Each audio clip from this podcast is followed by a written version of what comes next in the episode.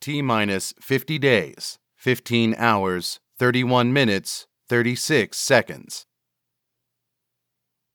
Esmeralda Gonzalez was more pregnant than any woman had a right to be. She carried a baby and a load of bad news, and bore both with grace and a good deal of pride. She was going to be a mother, and she was going to be happy, even if she had to do it alone. She sat in the bright foyer of the hospital and watched John Regent approach from a bank of elevators. Angled glass stretched to the height of four floors overhead and cast the sunlight in all directions. It was like being inside a giant sculpture of a waterfall. Esme waved as he passed the information desk. She had only met Captain John once before, but she felt she knew him well. Her husband hadn't shut up about his new friend. She'd heard all Regent's stories secondhand. Captain John, she smiled. She struggled to rise from the waiting room chair. Don't get up. Regent raised his hand as he stopped and took Esme's grasp in a firm but awkward finger shake. You look tired. Esme gave a look as if to say, It's expected. She wore the clothes of a woman who cleaned floors for a living. She had dark hair, a plump face, and broad shoulders that reminded John of a wide river, wise and strong. But she was worried. Thank you for coming down. She spoke with the spice of a lifelong bilingual. The TV on the wall switched from scrolling weather forecasts to footage of the Chinese nuclear disaster. Smoke rose from a city near the coast. When the plume reached the clouds, it bent like a broken limb as the prevailing winds carried radioactive dust out over the mainland. No one knew how bad it would be. Esme saw John looking. It's horrible what happened. Those poor people. John nodded. Gabe's checked himself back in. Esmeralda turned from the disaster. He called, said he was being admitted, but I didn't believe him. That's understandable, after everything. I want him to get help. Esme felt her stomach. How's the baby? The young mother smiled. So good. I went for a checkup this morning. The doctor says another two weeks. I don't think I'll make it. You're gonna do great. Esme kept her smile, but the rim of her eyes froze in a panic as she turned her gaze to the side. I'm not ready yet. We've been so busy. Dealing and work. I have to put the baby first now. John knew what that meant. He waited for the rest. Will you look after him? I may not be around for very long, but I'll do what I can. He needs help, Captain John. I told him I can't be with him any more. Not until he's better. Not now that the baby's here. John nodded. Esmeralda Gonzalez had been patient enough. Gabe was a lucky man. Esme rubbed her belly. She gave Regent a weak smile. I just wanted to thank you, in person. It's no problem. I didn't do much. Yes, you did. I don't know how, but you brought him back. Esme looked at Regent with her head tilted to the side. Thank you. So, so much. Thank you. Am I interrupting? The voice came from behind him, but John knew it. He'd seen her around. Ayn. No. Esme looked up. Ayn stood behind the captain with one hand on his chair. I have to go to work. I just wanted to say thank you. That was all. I think Gabe wishes he was more like you. John wanted to help her up, but she was on her feet before he could move his chair. Take care of yourself. That's precious cargo. Thank you. Goodbye, Captain John. Esme smiled again and walked to the sliding doors at the front of the hospital. Regent looked at the TV. Some scientist was explaining the dust was likely to reach into Central Asia. Everyone was worried about what would happen to the rice crop and whether it would be able to feed a few billion people. One disaster breeding another. Ayn walked around to face the soldier. She was holding a thin file. Captain, I'm. I know who you are. What do you want? I thought it was time we had a chat. John didn't respond. I went to your room, but you weren't there. Ayn waited for a moment, but John didn't extend an invitation. Fine, we can do it here. Mind if I sit down? She sat in Esme's chair without waiting for a response. John Michael Regent, Army code name Nomad. That's right, isn't it? Not anymore. You have family coming to get you. Regent watched through the windows as Esme waddled down the sidewalk toward the parking garage next to the main building. Dr. Zabora hasn't discharged you yet. Nope. Your dad's retired, is that right? He could always come later. What's your point? It's a long drive from Fort Washington. Wouldn't want him to come all that way for nothing.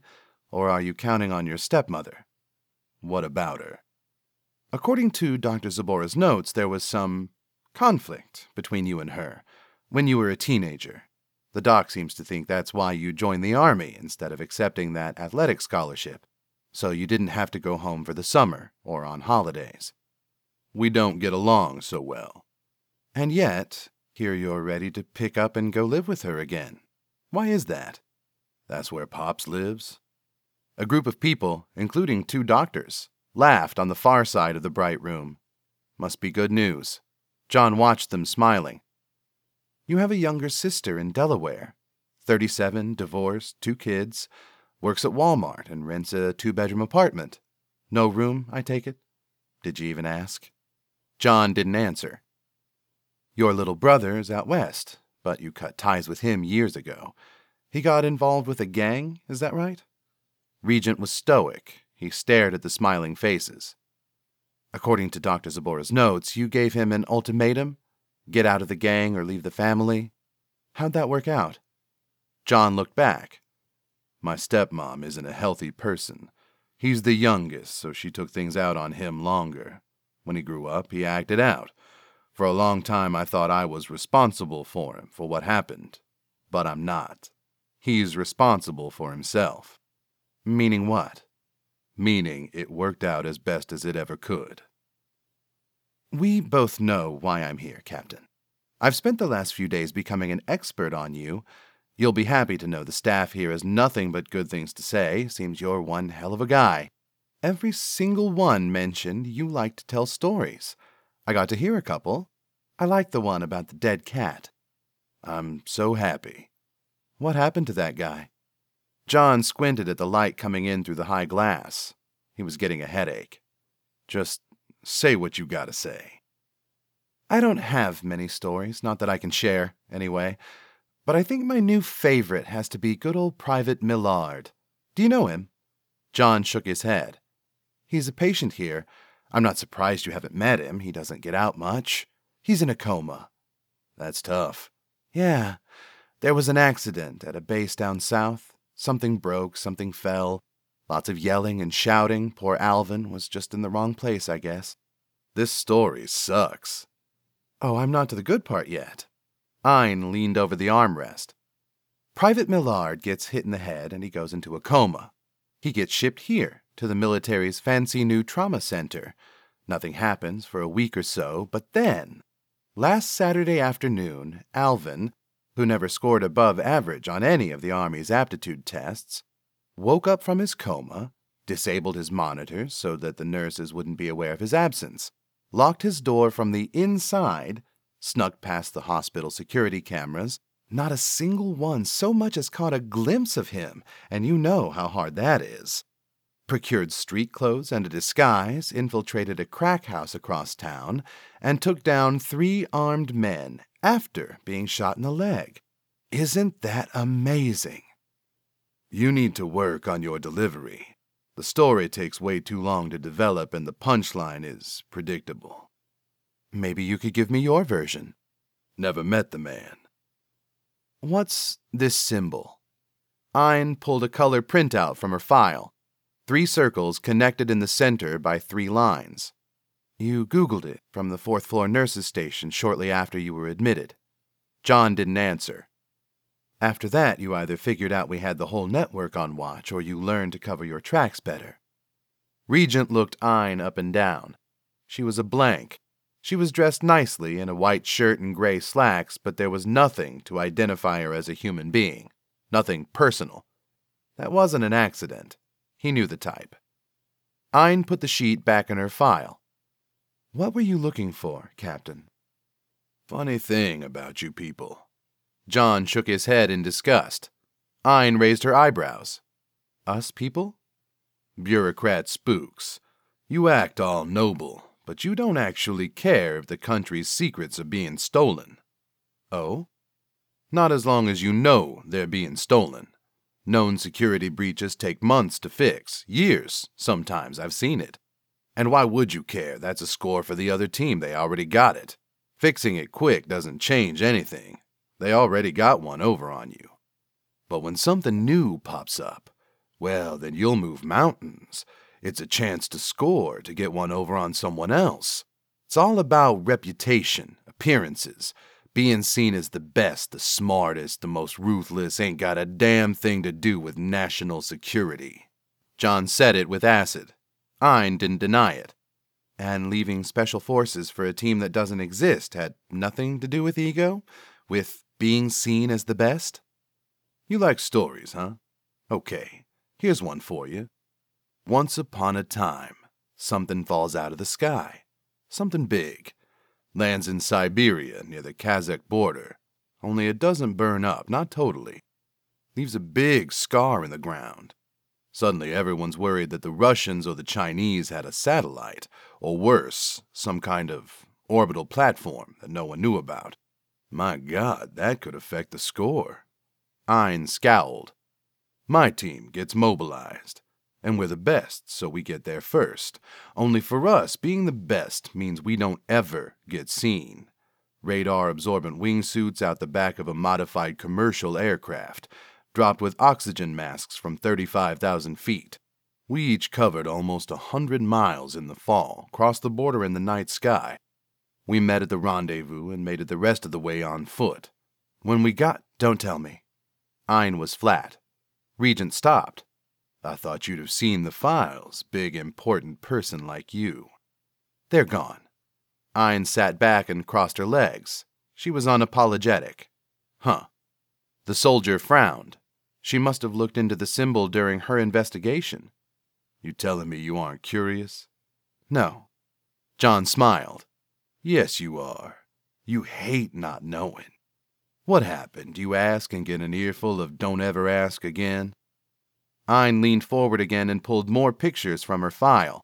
She tossed them onto a little side table covered in old magazines. The police documented six incidents, but I'm guessing there were more. Regent ignored her. This thing, this smoking wreck, whatever, was over 80 meters long. Very few witnesses, but like you said, you guys are trained not to be seen. Burnt to a crisp, but it was clutching something it had curled around it, protected it with its life. Looked like an egg. The eyewitnesses described some pretty badass hand to hand techniques. But it's still hot, and before we can get it open, another team shows up. We heard them coming, and thought they'd be Russian. Do you know what poor Alvin Millard did before the accident that put him in a coma? But they were private security, contractors only, not like any I'd ever seen. He was a helicopter technician, guidance systems mostly, gyroscopes or something. They had some crazy tech and signed authenticated orders for us to hand over everything to them. According to his records, the last combat training he received was in basic. They knew about us, knew we'd be there, and the Russians never showed. You and I both know about the only thing they teach in basic these days is how to follow orders and piss in a pot. That smoking hulk was something, but those orders are by far the damnedest thing I've ever seen.